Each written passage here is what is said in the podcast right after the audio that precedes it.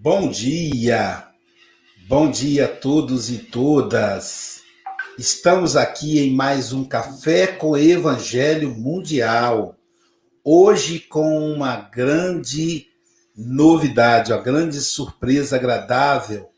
O nosso amigo Luiz, do canal Portal da Luz, autorizou, já é oficial a partir de hoje, Gamonal vai inaugurar a transmissão do Café com Evangelho para a Rádio Portal da Luz, que envolve o estado do Mato Grosso e Mato Grosso do Sul.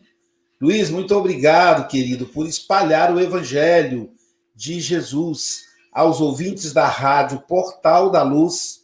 O nosso abraço fraterno. É, nós vamos, vamos sentir e trocar vibrações com vocês. O mesmo dizemos a nossa Rádio Espírita Esperança nossos amigos da Rádio Espírito Esperança, sintam-se numa mesa tomando café conosco e quem distribui o pão é o Mestre Jesus.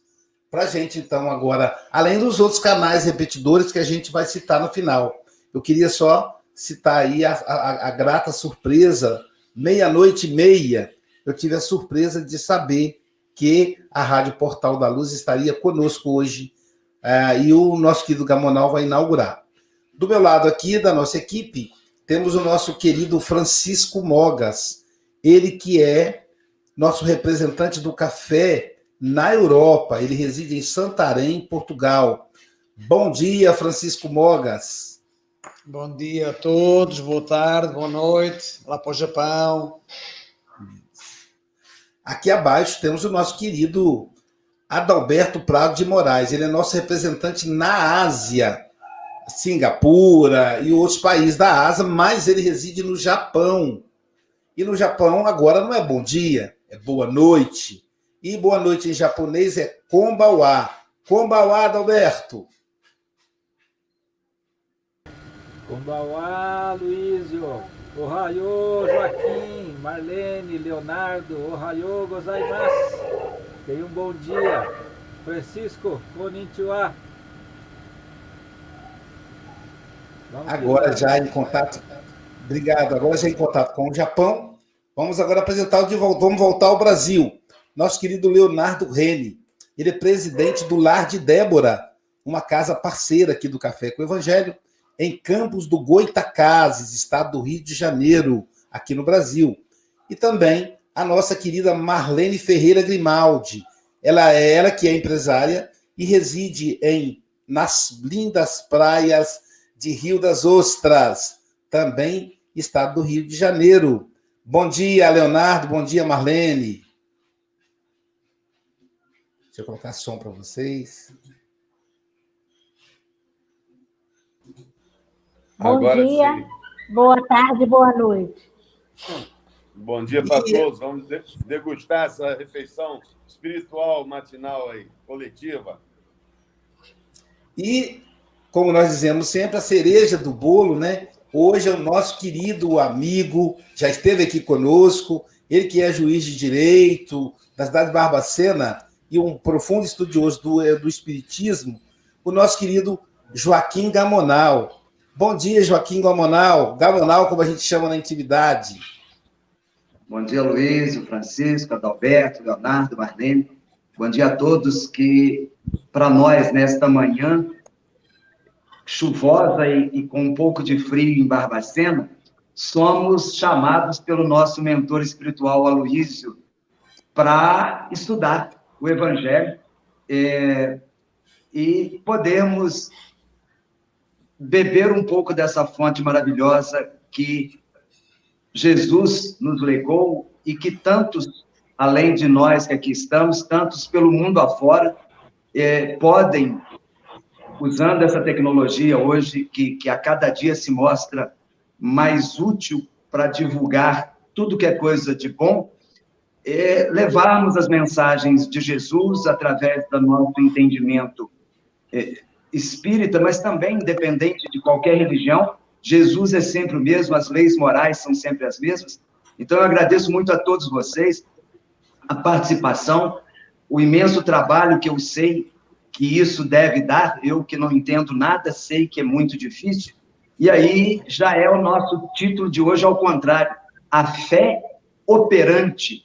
Né? Essa que é a fé operante, aquela fé, aquela crença, aquele saber, mas através das obras. Parabéns a Luiz e parabéns a todos vocês. Muito obrigado. Obrigado aí, é, obrigado, obrigado, Gabriel.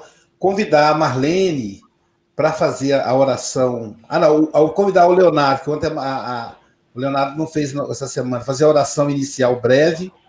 Né? Aqui na internet é tudo muito rápido, né? E em seguida, convidar aí a, a Marlene está com o livro aí, Marlene? Está com o livro aí? E a Marlene para fazer a leitura, tá bom, gente? Com você, Léo.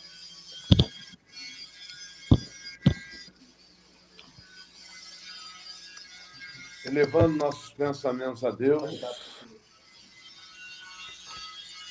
pedir ao nosso Mestre Jesus que fortaleça e amplie essa corrente do bem, em que buscamos nas primeiras horas da manhã o alimento espiritual necessário que nutrirá os nossos espíritos ao longo do dia, Senhor, para que possamos, acima de tudo, ter a nossa fé em Ti, Senhor, com obras, sempre aproveitando as oportunidades que estiveram ao nosso alcance, para estender o Teu Evangelho, utilizando os nossos pensamentos, palavras e atos, alinhados, Senhor, com o Teu Evangelho de luz.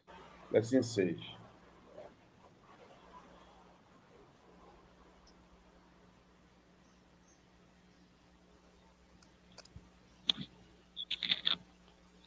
Mensagem do livro Fonte Viva, lição 9, psicografado por Chico Xavier, pelo Espírito Emmanuel. Fé inoperante. Assim também a fé, se não tiver as obras, é morta em si mesma. Tiago, capítulo 2, versículo 17. A fé inoperante é problema credor da melhor atenção em todos os tempos, a fim de que os discípulos do Evangelho compreendam com clareza que o ideal mais nobre, sem trabalho que o materialize em benefício de todos, será sempre uma soberba paisagem improdutiva. Que diremos de um motor precioso do qual ninguém se utiliza, de uma fonte que não se movimenta para fertilizar o campo, de uma luz que não se irradie, confiaremos com segurança em determinada semente. Todavia, se não a plantarmos, em que redundará nossa expectativa, senão em simples inutilidade? sustentaremos absoluta esperança nas obras que a tora de madeira nos fornecerá. Mas, se não nos dispomos a usar o serrote e a plana, certo, a madeira-prima repousará indefinidamente a caminho da desintegração. A crença religiosa é o meio, o apostolado é o fim. A celeste confiança ilumina a inteligência para que a ação benéfica se estenda, improvisando por toda a parte bênção de paz e alegria, engrandecimento e sublimação. Quem puder receber uma gota de revelação espiritual no imo do ser, demonstrando o amadurecimento preciso para a vida superior, procure de imediato o posto de serviço que lhe compete em favor do progresso comum. A fé, na essência, é aquele embrião de mostarda do ensinamento de Jesus, que, em pleno crescimento, pela elevação por meio do trabalho incessante, se converte no reino divino onde a alma do crente passa a viver. Guardar, pois, o êxtase religioso no coração, sem qualquer atividade nas obras de desenvolvimento da sabedoria e do amor, consubstanciados no serviço da caridade e da educação, será conservar na terra viva do sentimento um ídolo morto, sepultado entre as flores inúteis das promessas brilhantes. Emmanuel.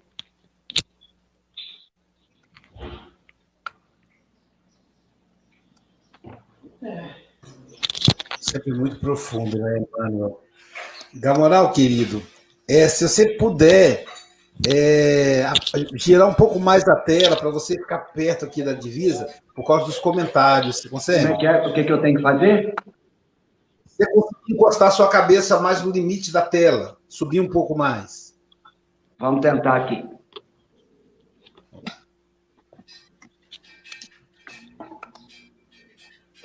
Mais um pouco. Isso. Pronto, pronto, tá ótimo. É, são, são 8 e 11 você tem até 8 e 31 que, os, que o Mestre Jesus te abençoe, doutor Bezerra possa te inspirar. Tá bom, querido? Nós estaremos aqui. É só nos chamar se precisar antes, tá? Ok, Boa palestra. Obrigado. Obrigado. Bom dia a todos. Que nesta manhã para nós aqui no Brasil, nesta manhã, nos reunimos para trabalhar um pouco o nosso coração no estudo das obras cristãs. O Espiritismo nos traz, com muita alegria para nós, como esclarecimento, como orientação, o cristianismo redivivo, aquilo que Jesus falou e falou sobre, para, sobre parábolas. Aquilo que Jesus, através dos evangelistas, nos trazem. A cada dia o Espiritismo nos mostra, com a nossa bagagem adquirida ao longo dos tempos, e nos faz raciocinar. Nós temos uma divulgação maravilhosa das obras cristãs através de milhares de obras espíritas. Chico Xavier é o nome mais conhecido e é o maior produtor de obras espíritas através da psicografia e da psicofonia, trazendo através de espíritos luminares, como Emmanuel, que foi o seu mentor, como André Luiz, e tantos outros que através deles, espíritos como nós, porém desencarnados, nos mostram a verdade e essa verdade tem feito muito na nossa vida. No livro Fonte Viva, que é um dos mais de 500 livros que Chico deixou, nós temos essa passagem 39, o livro todo é uma maravilha, todos os livros são muito bons. A passagem 39, fé inoperante. Fé é saber. Eu sei que Jesus existe, eu sei que Jesus é o caminho, a verdade e a vida. Eu sei que através do caminho que ele seguiu, nós chegaremos ao Pai, chegaremos à perfeição, chegaremos a ser espíritos puros. Isso é fé, eu sei, porque Jesus me disse que assim o é. E nesta passagem, ele mostra que esta fé tem que ser operante, ela tem que ser trabalhada. Não basta a crença, não basta o estudo teórico. A fé se mostra, como disse Jesus, através das obras. Há uma passagem em, em mesmo Tiago, que é o que de onde adveio esta passagem agora lida, mas em Tiago 18, Tiago 18, Jesus disse: Mostre-me a tua fé sem obras, e eu mostrarei a minha fé pelas minhas obras. Isso Jesus já mostrou que a nossa fé não é aquilo que a gente fala, não é aquilo que a gente lê tão somente. É aquilo que a gente faz. Nós temos que ter isso em mente. Porque não basta, como diz a passagem, é, ter uma bela oficina montada e não trabalharmos nela. Não basta, como diz aqui na passagem, ter um motor potente, precioso, mas ninguém se utiliza desse motor. Tem uma fonte de água cristalina e maravilhosa que não é utilizada para o campo, para que se fertilize as sementes divinas que existem para todos nós. Então, eu me lembro de uma passagem que, que é, é advinda do Evangelho de Marcos, Marcos 9, é, 36, 37, que fala muito pouco sobre esta passagem. Porém, Dona Ivone do Amaral Pereira, nossa querida irmã aí do Rio de Janeiro, de Valença, que desencarnou em 1984, ela, através da psicografia com Leon Tolstói, no livro Ressurreição e Vida, ela narra mais sobre essa passagem que vem em, em Marcos, do moço do manto marrom. Diz em resumo Dona Ivone, e a própria fala de Marcos no Evangelho, que um homem seguia o grupo de Jesus sempre. Onde ia aquele grupo de Jesus com seus apóstolos, ele ia atrás. Gostando do que ouvia, ele logo tratou de organizar-se em papiros, ele começou a escrever tudo aquilo que Jesus falava. E ele, por muito tempo, seguiu Jesus, mas ele se sentiu incomodado. Aquele conhecimento que ele adquiria através de ouvir Jesus, ainda que ele não fizesse parte do grupo e não se aproximasse do Cristo, ele anotava sempre que possível, mas aquilo para ele já estava incomodando de ficar apenas no papel. Então, um belo dia, quando ele, num local onde todos esperavam a passagem do Cristo, ele observa que havia muitos endemoniados, nós chamamos hoje de obsediados, e muitos gritavam e todos esperavam Jesus para ser curados. Ele então resolveu, se aproximou de alguns deles e fazia uma oração a seu modo, pedindo que aquele demônio aquele irmão nosso obsessor, que não é demônio, é um espírito como nós, mas com algum tipo de, de equívoco, estava atrapalhando a vida daquele homem encarnado que ele estava, ele orava e pedia, ou mandava, que aquele espírito mal saísse do corpo daquele homem que sofria. E ele conseguia isso, usando o que ele aprendeu com Jesus. Logo depois, Jesus chega ao local e João, sabendo que aquele homem fizera aquilo, ele então o repreende e diz que não podia fazer aquilo, porque ele não era do grupo de Jesus, ele não era dos apóstolos e discípulos. Ele ficou triste, mas obedeceu. E esse moço que vestia um manto marrom ficou triste, mas logo depois João volta. João volta e diz que Jesus lhe autorizara a prosseguir com o que ele fazia teria dito Jesus: vá lá e diga que ele continue a trabalhar em meu nome, porque ninguém faz o que ele faz em meu nome se não estiver comigo.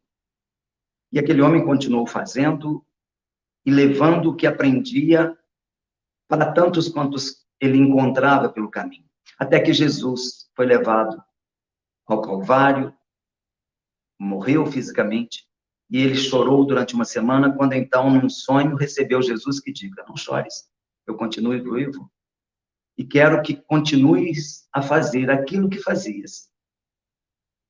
Não cure só corpos, continue explicando a tantos jovens, idosos, crianças, doentes, tudo o que você aprendeu com a minha fala. Cure também almas. E ele, então, feliz, usando dos seus instrumentos musicais, um pífano, que era um instrumento de cordas, ele, então, passou a cantar para grupos que ele encontrava a história do príncipe de Deus que veio à Terra para nos ensinar como evoluir, como crescer, como ser espírito puro. E ele fez. Passados 30 anos, narra Dona Ivone, através de Leon Tolstói, que pelas ruas de Roma via-se um velho, um velhinho, um velhinho do manto roto, aquele mesmo manto marrom que envelheceu assim como esse irmão envelheceu, mas ali ele continuava, já em outras paragens, a cantar a história do príncipe de Deus que veio à Terra para nos ensinar o caminho para a perfeição. Nem Marcos, nem Dona Ivone, nem Leon Tolstói fala o nome desse homem. Ele é um apóstolo anônimo, um colaborador anônimo do Cristo. Nós podemos não saber o seu nome, mas Jesus sabe quem ele é. Deus habita no seu íntimo. Porque, como disse Jesus, o reino de Deus não é exterior, ele está dentro de cada um de nós. E como esse homem ou esse velhinho do manto marrom, do manto roto, contribuiu para ser o colaborador de Jesus através das suas obras. O trabalho dele foi um trabalho de evangelização, de levar tudo o que Jesus falou e ele anotou para tantos quantos necessitavam desse lenitivo maravilhoso que é Jesus. É muito importante isso, porque ele teve como missão essa divulgação. E cada um de nós hoje não precisa mais anotar em papiros, nós temos hoje livros maravilhosos do cristianismo através do espiritismo, trazendo para nós tudo o que Jesus falou e que esse amigo irmão do manto marrom teve que anotar de uma forma precária daquela época. E hoje nós temos tudo isso. Mas não precisamos ser os evangelistas do ponto de vista de cantar a história do príncipe de Deus como ele fazia. Nós podemos mostrar a nossa fé pelas nossas obras, cada um no seu círculo de atividades. Ser médico é uma maravilha, mas ser um bom médico, um médico cristão, um médico humano, é a obra que Jesus espera desses maravilhosos profissionais, a quem aproveito agora para homenagear nesse momento, em função de todo o trabalho e de todo o risco que correm para nos livrar dos males advindos da pandemia do coronavírus. Mas, assim como os médicos, também os que trabalham nos balcões das lojas, talvez aqueles que trabalhem em quaisquer lugares, no judiciário, no legislativo, no executivo, na iniciativa privada. Qualquer um pode fazer a sua parte, mostrar através das suas obras a sua fé neste irmão maravilhoso, nosso modelo e guia, como diz a pergunta 625 do Livro dos Espíritos. Qualquer um. Se não é no trabalho, se não é na vida comunitária, em família, nós temos oportunidade redentora de mostrar a nossa fé através das nossas obras. Porque nós aprendemos com o Espiritismo, que é na família que se reúnem os espíritos que têm necessidade de aparar arestas, de corrigir rumos, de perdoar e de ser perdoado. Nesses pequenos rebanhos que se constituem em nossas famílias, a oportunidade maravilhosa de mostrar a fé operante, ao contrário do nosso título desta passagem, que nos conclama, mostrando que nada vale a fé inoperante, a fé operante ela começa nesse sagrado local a quem chamamos lar. Reunião de espíritos afins ou não afins, de afetos ou desafetos, que têm em comum, normalmente, existências passadas onde erros foram cometidos, onde acertos foram praticados, mas onde ainda há o que se resolver.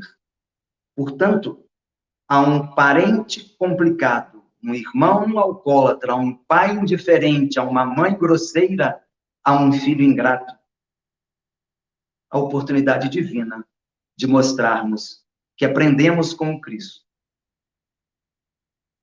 A oportunidade de perdoarmos, de sermos indulgentes, de sermos benevolentes. A importância disso é que estamos aqui na Terra encarnados para evoluir. E a nossa evolução se dá fazendo a nossa parte na obra de Deus, na obra de Jesus. Jesus veio à Terra para mostrar a lei de Deus na sua prática, trazendo a lei do amor. Quando alguém lhe bater numa face, dele a outra. Quando alguém for ingrato conosco, sejamos gratos. Quando alguém for grosseiro, sejamos educados. Quando alguém usar da maledicência, procuremos o lado bom deste irmão maledicente, porque ele tem, porque todos nós temos defeitos e temos também qualidades, e as exaltemos. O Espiritismo é maravilhoso, porque ele é esclarecedor. E sendo esclarecedor, ele acaba sendo consolador. Quem eram os apóstolos de Jesus? Dos doze conhecidos, nós não temos nenhum diplomata ou intelectual puro. Nós temos trabalhadores. Nós temos pescadores. Nós temos cobrador de imposto, que era mal visto, mostrando que Jesus não fazia nenhuma diferenciação entre cada um de nós, entre aquele do bem e aquele que hoje não se dedica ao bem. Jesus chamava a todos que ele sentia que podia ser, naquele momento, a representação de cada um de nós. Jesus escolheu doze para mostrar como todos devemos ser, porque os pescadores que trabalhavam pescando peixes passaram a trabalhar pescando almas. E essa é uma missão que cada um de nós tem, se não em âmbito maior, como tantos irmãos missionários, como Chico, como Bezerra de Menezes, como Divaldo Franco, Zé Raul Teixeira, como Aloísio, que faz um trabalho de divulgação imenso com tantos colaboradores. Mas nós podemos ser esses apóstolos, discípulos, colaboradores de Jesus dentro da nossa família. E eu diria, essa é a nossa missão mais importante, porque nesse sacrossanto recesso do lar, se encontram espíritos com os quais temos que acertar. Também temos ali aqueles que nos ajudam a acertar, mas temos aqueles ali que precisam acertar conosco e com os quais temos acertos de contas a fazer. Por isso a nossa fé não é grandiosa. Jesus espera muito mais de milhões e milhões de pequenas obras do que pouquíssimas grandes obras. Porque as pequenas obras unidas, assim como as gotas de um oceano, transformam o mundo neste mar de amor, que é a missão de Jesus, quando ele disse: Das ovelhas que meu Pai me confiou, nenhuma se perderá.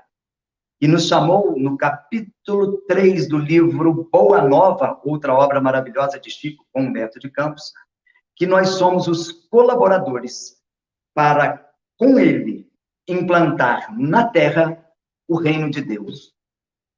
E essa é uma obra grandiosa na sua essência, mas é pequena na necessidade das nossas ações.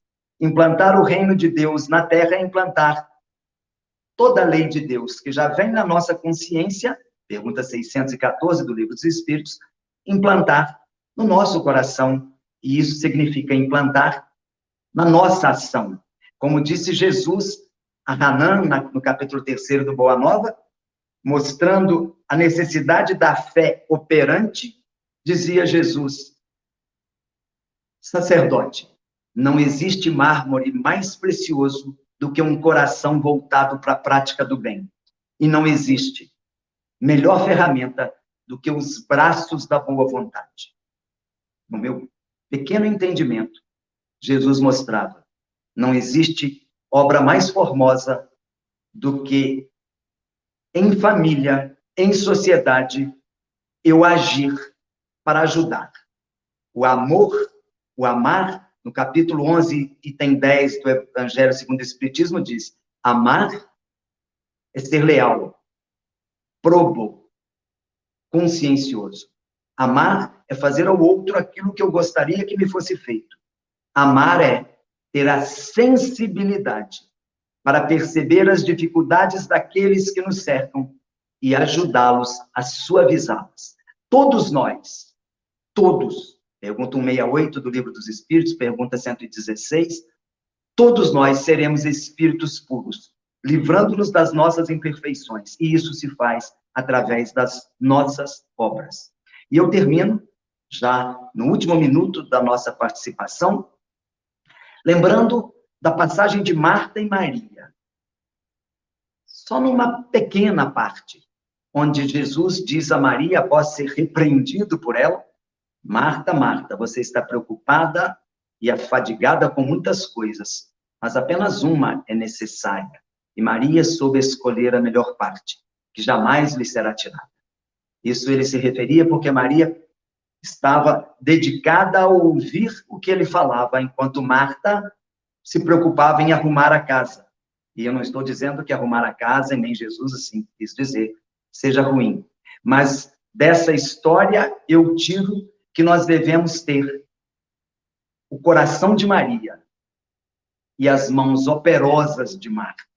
Não é escolher entre Marta e Maria. Estamos na Terra porque precisamos evoluir. Precisamos do Evangelho, mas precisamos da prática do Evangelho. Precisamos ser Maria, com a sensibilidade para ouvir o Cristo, mas precisamos ser Marta para pegar e fazer o que Jesus nos disse. E a finalização, eu faço com uma historinha simples que vem mostrar a necessidade da fé operante. Diz uma história tratada no livro, na, na revista O Reformador, que um palestrante famoso ia constantemente a uma cidade e a todas as cidades do país e do mundo fazia palestras maravilhosas.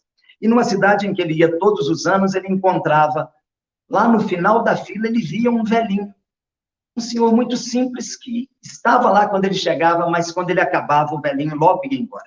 Todos preocupados em cumprimentá-lo, mas o velhinho não o cumprimentava, ia embora.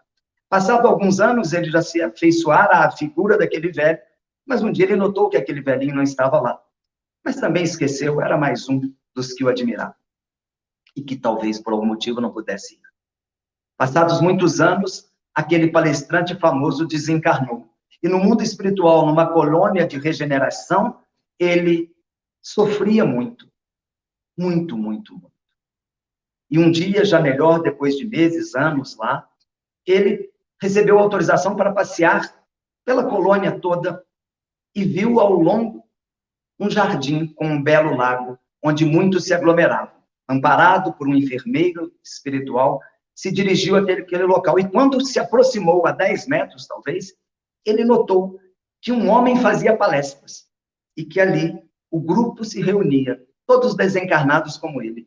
E ele notou que aquele homem era aquele velhinho, tomado de uma ira como aquele velhinho que nem o cumprimentava, estava a fazer palestra, estava bem, com uma luz maravilhosa, agradando a todos, ensinando a todos, enquanto ele, palestrante famoso, estava sofrendo. Que Deus justo é esse? Imediatamente, ele vai, vai tirar satisfação do homem. Com dificuldade, começa a caminhar, mas aquele velhinho o reconhece. Para a palestra, pede licença a todos, corre até ele, ajoelha-se e diz: Que bom que eu o reencontrei.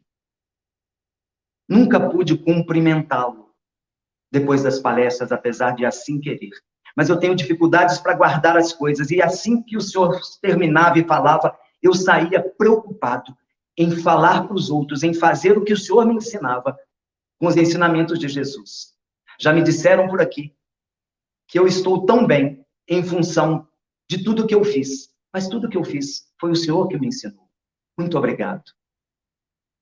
E eu agradeço a todos vocês. Muito obrigado por me ouvirem. Mas eu peço que, assim como aquele velhinho, não só vocês, mas todos nós, eu inclusive, saiamos depois de cada leitura, de cada aprendizado, de cada palestra e façamos aquilo que Jesus ensinou. Esta é a fé operante. Que Jesus nos ilumine, que Deus nos abençoe.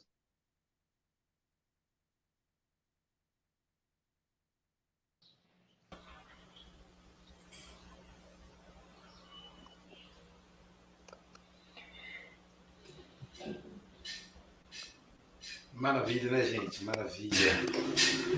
Vamos divulgar o nosso último evento do ano aqui da, da, do conglomerado do IDEAC, que é o Festival de Música, Festival de Arte, na verdade.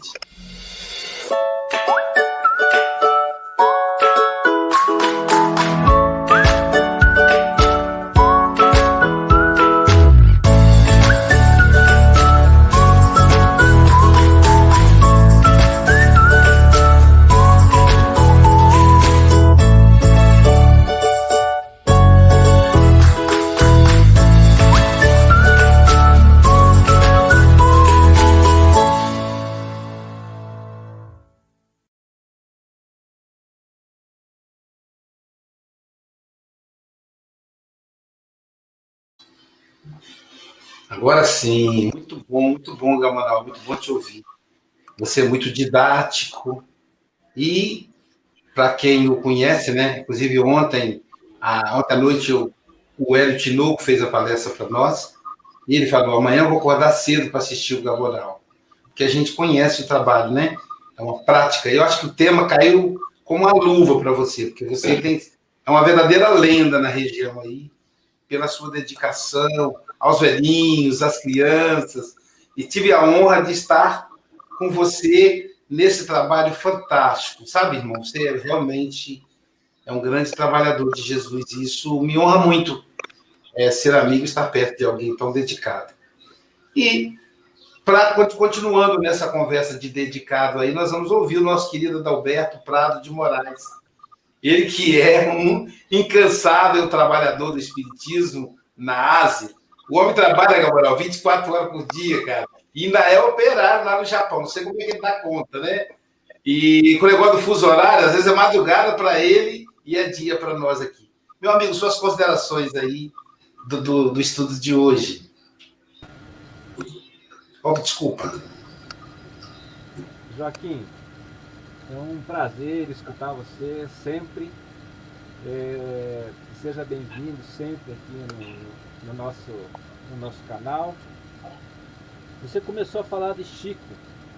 As primeiras, primeiro que você começou, você vai, ele vai falar de Chico, de Emmanuel, de André Luiz. Todos esses, a gente não se pode se comparar com eles porque a gente é tão pequeno, mas nos serve de guia e modelo também como Jesus. E aí você falou do, da obra né, dessa grande obra que a gente faz como caminho no nosso café com o Evangelho, que é Fonte Viva. E, e falar da fé inoperante, talvez relembrando Tiago, né? E você falou assim: fé é saber. Jesus caminhou e Jesus é a verdade e a vida. Jesus, é, Jesus é caminho, verdade e vida. Então, é, fé é trabalhar como Jesus. Fé é trabalhar através das obras, se espelhando a Jesus, porque Ele é nosso mestre, nosso guia e mestre. E fé é aquilo que se faz né? E aí você contou a história do velhinho do manto marrom, já lá na metade da, da nossa palestra, né? E que ele cantava né, sobre o príncipe de Deus. Ninguém ficou sabendo dele. E aí você falou assim que a fé que a gente tem que ter é a fé operante, a fé que realmente é, importa para nós, nós somos palestrantes, nós somos faladores do Espiritismo, somos divulgadores, mas o que realmente importa, como você falou, é será que nós estamos operando essa fé no, na nossa casa? E não adianta arrumar a casa dos outros se a nossa casa não estiver com Jesus. Então é, a fé operante começa no lar, para nos reparar nossos erros, fazermos essa reflexão. A fé começa em casa. Arruma a tua casa para depois tentar arrumar a casa dos outros. Eu já escutei isso da dona Lúcia aqui. Você quer arrumar a casa dos outros e a tua casa, como é que está? Para nós não. É, é porque é, você terminou fantasticamente assim, dizendo daquela aquela história do palestrante do velhinho. Para que nós não, não, não sejamos aquele palestrante chegando na espiritualidade e você arrumou a casa, você dava palestra, fazia isso e a tua casa. Então, vamos estar atentos aí. Então, é, é, esse, essa tua reflexão é, nos leva a pensar, né? O que nós estamos fazendo? Que obras nós estamos fazendo? Então, Joaquim, muito obrigado por sua é, apresentação, gostei muito. Tinha mais coisas aqui, mas meu tempo, nem, nem esqueci até de marcar o meu tempo aqui, mas eu acho que já passei com certeza mais de, de três minutos. E volta sempre, tá? Arigato. Obrigado, obrigado. Arigato, Alberto. Querida Marlene Ferreira Grimaldi, as suas considerações. Bom dia, queridos. Obrigada, Joaquim, pelas considerações, pela lembrança tão carinhosa, tão amorosa da nossa querida Ivone do Amaral Pereira, um espírito que aderiu aos princípios de Jesus. Como você colocou da fé, que a fé é essa força que nasce do interior e que precisa ser cultivada. E que no nosso lar, no nosso trabalho, em qualquer lugar que estejamos, é uma maneira de manifestarmos essa fé operante em nós. E quando a gente fala fé, que é essa adesão aos princípios de Jesus, aderirmos aos princípios de Jesus sem atitudes nobres na ação do bem, é como se fôssemos apenas adornados né, de trabalho, mas que na essência a fé ainda não está concretizada em nós. Quando fiquei pensando na concretização da fé, eu logo me veio uma construção, imaginei um saco de cimento, uma, um caminhão de areia, é, e se a gente não misturar essa areia com esse cimento e argamassa, a gente não vai ter a obra. A obra só vai ser solidificada na medida em que nós juntarmos né, os apostolados e trabalharmos em benefício da obra do Cristo. Porque, na verdade, a obra não é nossa, nós somos apenas cooperadores. E na função de cooperadores, a gente precisa divulgar através da palavra escrita, falada, mas que, acima de tudo, da nossa vivência, do nosso exercício constante no bem. E quando você se refere à nossa querida Ivone, Ivone dizia que a dor não tem hora e que nós precisamos né, sair de nós mesmos. É, ela, como médium conselheira, era alguém que sabia ouvir e que sempre estava disposta a trabalhar e a servir em nome de Jesus. Então, a fé é um embrião de mostarda. Imagina um embrião de mostarda acreditando que ele um dia cresceria, frutificaria, daria sombras, iria sustentar muitos. É, então, a nossa fé precisa ser solidificada em obras. Nós te agradecemos pela sua participação tão ativa e quando você colocou a respeito da, da no, do nosso compromisso com Jesus. O nosso compromisso com Jesus está no nosso compromisso no nosso lar, no nosso trabalho. E aí a gente arruma a casa, né, Adalberto? A casa precisa ser arrumada. Muito obrigada a todos. Obrigado, Marlene. Obrigado. Leonardo Rene, querido amigo, suas considerações em até dois minutos. Bom, é, muito obrigado, Joaquim, pela sua disponibilidade em fazer essa interpretação tão inteligente, precisa e, e amorosa e, ao mesmo tempo, objetiva, acessível a todos nós.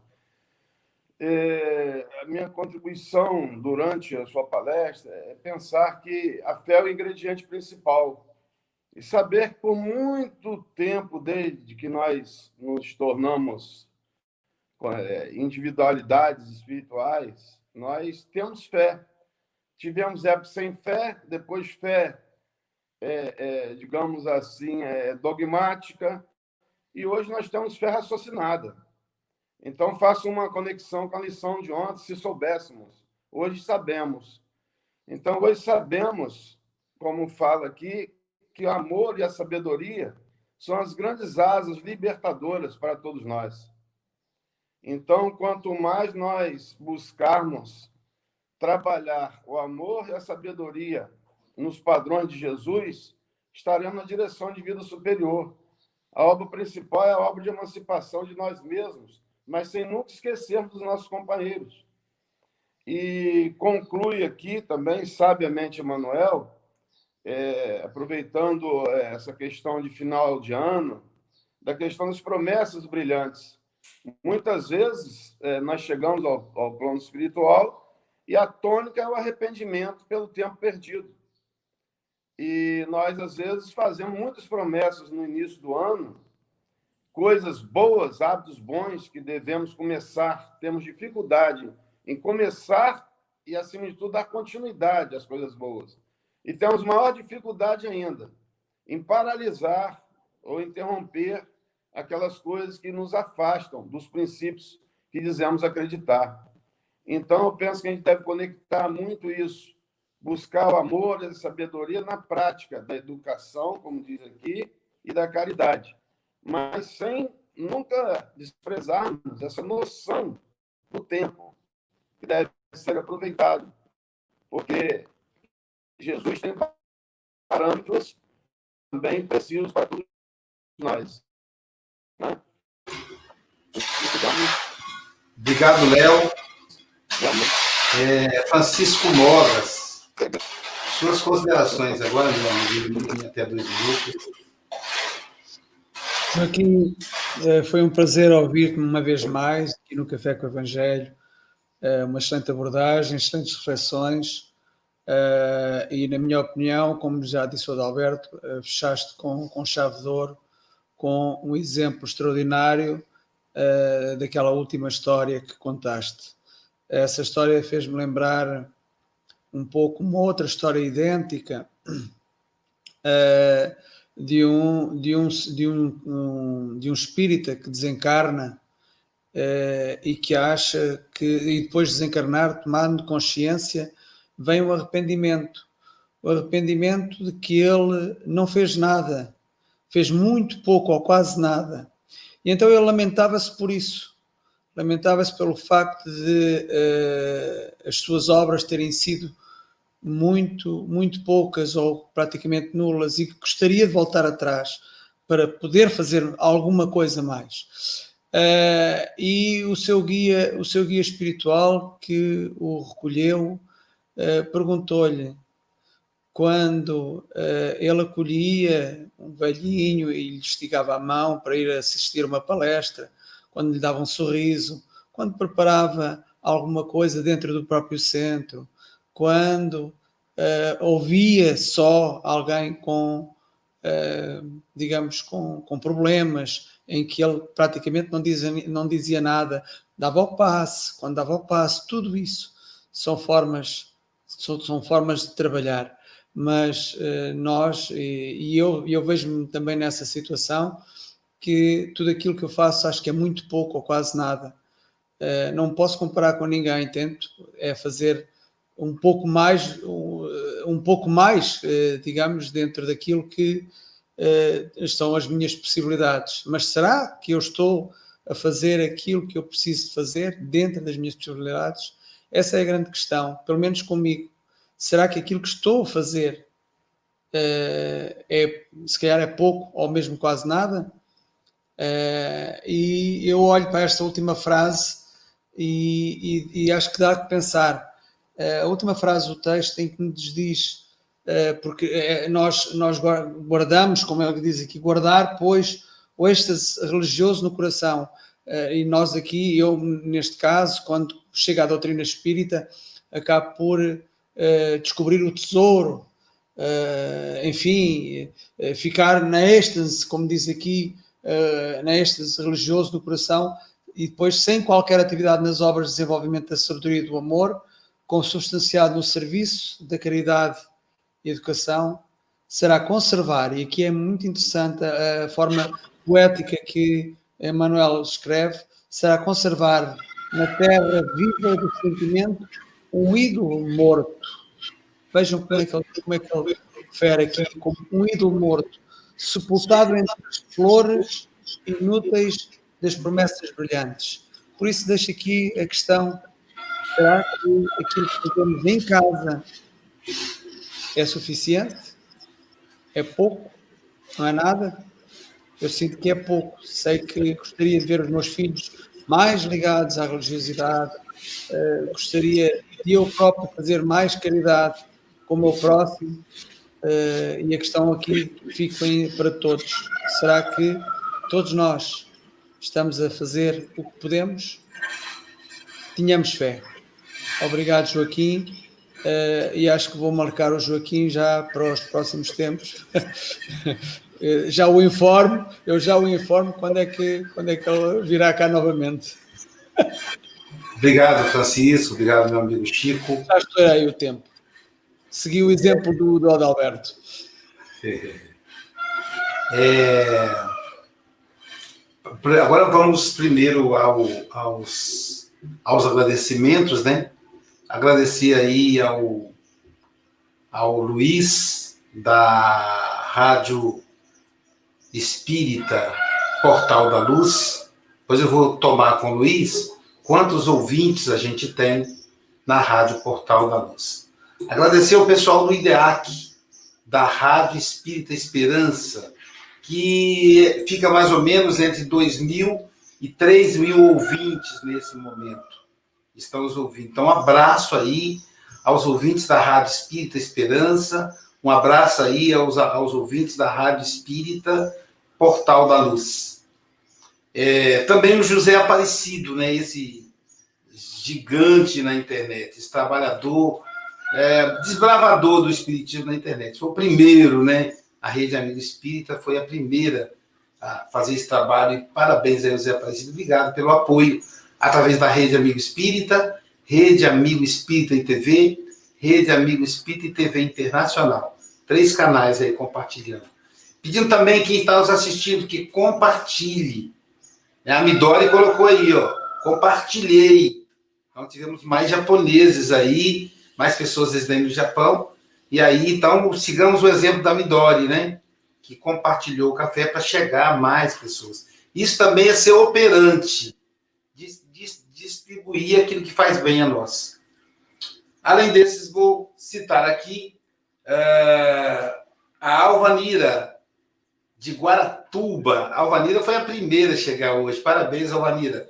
A Alvanira estará conosco aqui também, fazendo a palestra no Café com o Evangelho. A Maria Branco, de Portugal. A Paula Fitas, também de Portugal. A Sebastiana Ponciano, de Igarapava, São Paulo. Arlinda. Estrada de Damasco, em Portugal, é uma casa espírita, uma cidade. Você sabe, Francisco? é a nossa Casa Espírita em Santarém, é Centro Cultural Espírita de Santarém, uhum. Estrada de Damasco. Ah, e estrada, ah, eu sabia, que legal. Estrada de Damasco, porque queriam dizer pronto, que uh, havia um nome, que, identificar com o quê? E a irmã Maria Luísa, com o António Mendonça, ele despediu-se e disse, temos que pensar nisso. E a irmã Maria Luísa começa a subir a escada e o Mendonça afasta-se e de repente voltam os dois atrás e dizem: Vem-me uma, uma, palavra, estrada. E a irmã Maria Luísa, Damasco. Fica a estrada de Damasco. Ah, é assim a estrada. É, aprendemos aí, então, a associação também é chamada Estrada de Damasco. O nosso querido Celso Costa, de Pernes, que pertence a Santarém, Portugal. A Beth de Imbituba, Santa Catarina. A Amanda Hashimoto, do Japão a Sionara, de Portugal, a, vamos lá, And, a, a Andréa Marques, nossa comentarista aqui dos sábados, a Ana Maria, de Paulista, Pernambuco, lá do Grupo Espírita Seara de Deus. Paulista fica próximo a Recife, pertence a Grande Recife. É... Henrique Fukuda, é do Japão. Verônica Bodarte, que é daqui de Guarapari. Ana Paula Bezerra, de São Paulo. Maria Ferreira, de Portugal. A Midori, né, que eu já falei, né, do Japão. Midori faz o pão nosso em japonês, Gamoral. Você tem que ouvir que maravilha.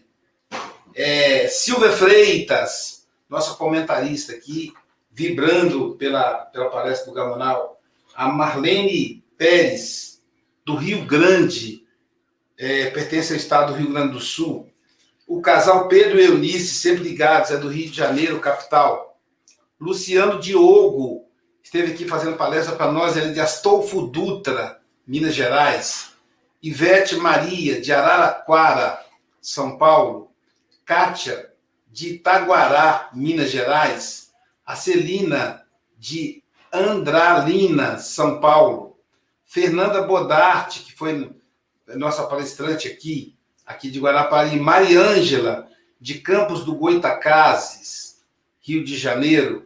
Isabel Cruz, de Portugal, Marluce Dantas, de Recife, Pernambuco, lá do Ceará de Deus também, Arlinda Rodrigues, de Portugal, é, Edilene Silva, de Salvador, Bahia, é, acho que são esses aí, é, que a gente agradece, pedindo sempre que compartilhe aí o café, né, para que chegue a mais e mais pessoas.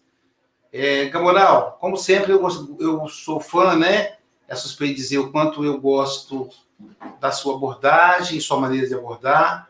Como eu disse, né, o tema caiu como uma luva, porque você é alguém que tem fé operante. Eu fico pensando o seguinte, né? Eu sou espírita de berço, minha avó era espírita. Então eu digo assim, como é que é o cara se tornar espírita, como o Gamonal, como Chico Bogas, assim que eu sei a história da vida deles, se tornaram espírita. E Gamonal é, levou entusiasmo. É, eu não sei se eu consigo, não dá tempo de eu acessar aqui, não ia mostrar para vocês as fotos do fórum onde o Gamonal, o Gamonal trabalha, ele como juiz. Então ele percebe que como o espiritismo é uma filosofia, ele consegue levar a filosofia espírita exposta, né? Onde está escrita a lei de Deus? Na consciência. Ele coloca isso lá no cartaz, lá no, no fórum. Então, fora isso, o trabalho que ele faz com os idosos, as crianças do, do da casa de passagem, né? antigo orfanato, ele, inclusive, né, adotou. Então, assim, é uma pessoa que eu admiro muito e eu acho o tema muito adequado a ele. É, da minha parte, eu, eu, eu me chamou a atenção foi assim, né? A fé como uma soberba paisagem improdutiva. Achei isso muito forte. Soberba. Paisagem improdutiva. Soberba quer dizer divulgando, né, algo que é totalmente improdutivo. Então, a fé sem obra é morta em si mesma. Camonal, suas considerações finais, querido. Luiz e todos vocês, muito obrigado. É, foi muito bom ouvir o Adalberto, a Marlene, o Leonardo, o Francisco e você nestas considerações após a minha fala. É, gostei muito da Marlene é, é algo que eu, que eu, às vezes falava isso na, nas minhas palestras e, e nas salas de aula, de que tudo aquilo que estava ali onde nós estávamos tinha tijolo, tinha cimento, tinha areia, tinha brita, e que alguém tinha comprado aquilo, colocou ali, e aquilo sozinho foi empilhado, foi cimentado. E, naturalmente, não é assim porque depende dos homens virar a massa, fazer o tijolamento, colocar a laje. E então a consideração da Marlene foi nesse sentido e, e eu gosto muito disso. Então isso é a nossa vida como foi dito aí pelo Francisco, pelo Adalberto, de construir a casa dos outros, mas também antes construir a nossa casa. E isso começando conosco, no nosso íntimo, construir a nossa casa mental, a nossa casa íntima, e construir também dentro da nossa casa com o evangelho no lar, que é algo maravilhoso, e eu sempre digo isso em qualquer lugar, inclusive nas minhas audiências, independente da religião daqueles que estão ali conosco, nós fazemos atualmente 12, 13 audiências por dia, fora da pandemia fazemos 20, porque fica mais rápido fazer pessoalmente, mas é, que o evangelho no lar, seja qualquer religião, é realmente a construção de uma proteção para a nossa casa, para o nosso lar, porque atrai aqueles que gostam do que nós lemos e estudamos, ou seja, aqueles que gostam do que Jesus ensinou. E, naturalmente, afasta aqueles que não gostam. É como uma música que colocamos na nossa casa ou no nosso carro, e se alguém não gostar, vai sair de perto. Os que gostarem vão ficar. Então, o Evangelho no Lar é uma purificação da nossa casa, ao trazer para nós a boa energia dos espíritos superiores e dos espíritos como nós, em perfeição, em, a caminho da perfeição, trazer para aquele ambiente onde só energia boa faz. Aqueles que gostarem, mesmo não gostando de nós, que fiquem. Mas aqueles que não gostarem, naturalmente, não preciso expulsá-los da nossa casa. Eles se vão. Então, é muito importante o evangelho no lar para a construção da, do nosso lar, da nossa casa. Basta 20 minutos diários, uma pequena leitura, uma prece, uma reflexão, e pode ser feito com pessoas de diversas religiões, porque não é uma palestra espírita, não é uma missa, não é um culto evangélico, é apenas e tão somente, mas principalmente estudar Jesus. E muitas das vezes não fazemos isso, nem nós, nem os outros, mas é importante. E lembrar que assim como eu, como disse o Luiz, me tornei espírita desde 2005, ou seja, estou há 15 anos na doutrina espírita, é, chega um momento que a estrada de Damasco, como diz o Francisco aí, para nós, Paulo é um exemplo, saiu do Saulo para ser o Paulo, com obras maravilhosas, 10 mil quilômetros para mais, andando a pé, onde não havia estradas, muitas viagens de navio naufragando, chegando numa cidade, levando a palavra de Jesus, levando o evangelho, saindo de lá escorraçado, apedrejado, mas sem medo ia para outra cidade. Nós podemos fazer isso na nossa vida e, como disse Zé Raul Teixeira há dois anos, quando esteve aqui em Barbacena, e na palestra dele eu já ouvi, sejamos espíritas, porque ele disse que um amigo disse para ele: Eu sou espírita não praticante. E ele disse: Então você não é espírita, porque o espírita é praticante, o espiritismo é a prática do que Jesus ensinou. Então não existe espírita não praticante, existe espírita. Sejamos espíritas. E se ainda não fomos, lembramos do mestre Chico Xavier. Ninguém pode voltar atrás e mudar o começo, mas todos nós podemos e devemos recomeçar agora para mudar o fim. Devemos alterar agora para não chorar como aquele palestrante chorava as dores do arrependimento de nada ter feito além das palestras. E mudar agora, recomeçar agora, para que não só na nossa desencarnação sejamos como aquele velhinho último da fila, mas podemos aurir as consequências, podemos colher as sementes se plantarmos agora, ainda nesta encarnação, muita fé prática nos traz uma paz de espírito. E isso não precisa desencarnar para estar bem no mundo espiritual. Nós precisamos e podemos estar bem, ainda encarnados, para quando chegar lá estarmos melhores ainda. Muito obrigado a vocês. Obrigado, Gamonal. A gente vai alterar um pouco a programação, pessoal. Eu quero dividir com o público que está nos assistindo, os que estão ouvindo, a gente vai descrevendo aqui ao que eu falei com relação ao trabalho do Gamonal lá na, no Fórum de Barbacena. Aí, tá vendo? Olha, o cartaz da FEB divulgando. Aí, eu tapei o próprio Gamonal com a foto, mas é assim o programa divulgando a evangelização infantil. Aqui outro, olha, né, enquanto a pessoa senta, ela vai lendo aí as mensagens das campanhas da Federação Espírita Brasileira. Aqui um outro cartaz ó, também, divulgando o estudo para o jovem espírita. Aqui outro, ó, tá vendo? Então ele é o fórum. Lá no fórum é assim: você fica sentado esperando. Ali tem até o sinalzinho para a questão da pandemia né, do isolamento social aí, mas o cartaz para a gente ver. Agora o último aqui, ó. Então é, é, eu fiquei encantado com esse projeto do Gamonal. Continuando a falar é, do Espiritismo, amanhã nós teremos o nosso querido Raul Denis Pixius, lá de Florianópolis, Santa Catarina. Ele já esteve aqui, fez um, uma palestra maravilhosa, por isso nós chamamos de volta. É, vai fazer o estudo do livro Fonte Viva, é a lição 40, ante o objetivo.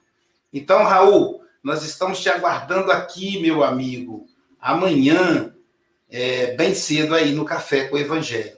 E para a gente, então, é, concluir o nosso encontro, uma prece musicada com o nosso querido é, Eloy Braga, que interpreta o, o imortal compositor das almas das andorinhas, né? João Cabete.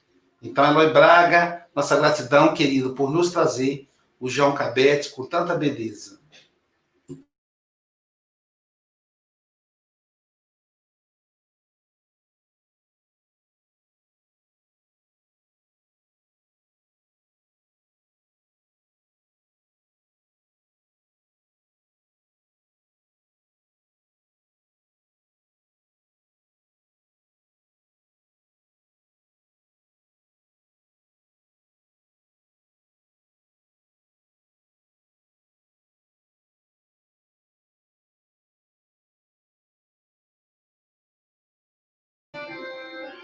O título dessa música é Fim dos Tempos, que o Eloy Braga interpreta maravilhosamente. É o fim dos tempos da ignorância de nós mesmos com relação ao Evangelho de Jesus. É o fim dos tempos da ignorância do sofrimento, da importância da dor para a nossa evolução é o fim dos tempos das dores, das trevas, da escuridão. Estamos chegando numa nova era.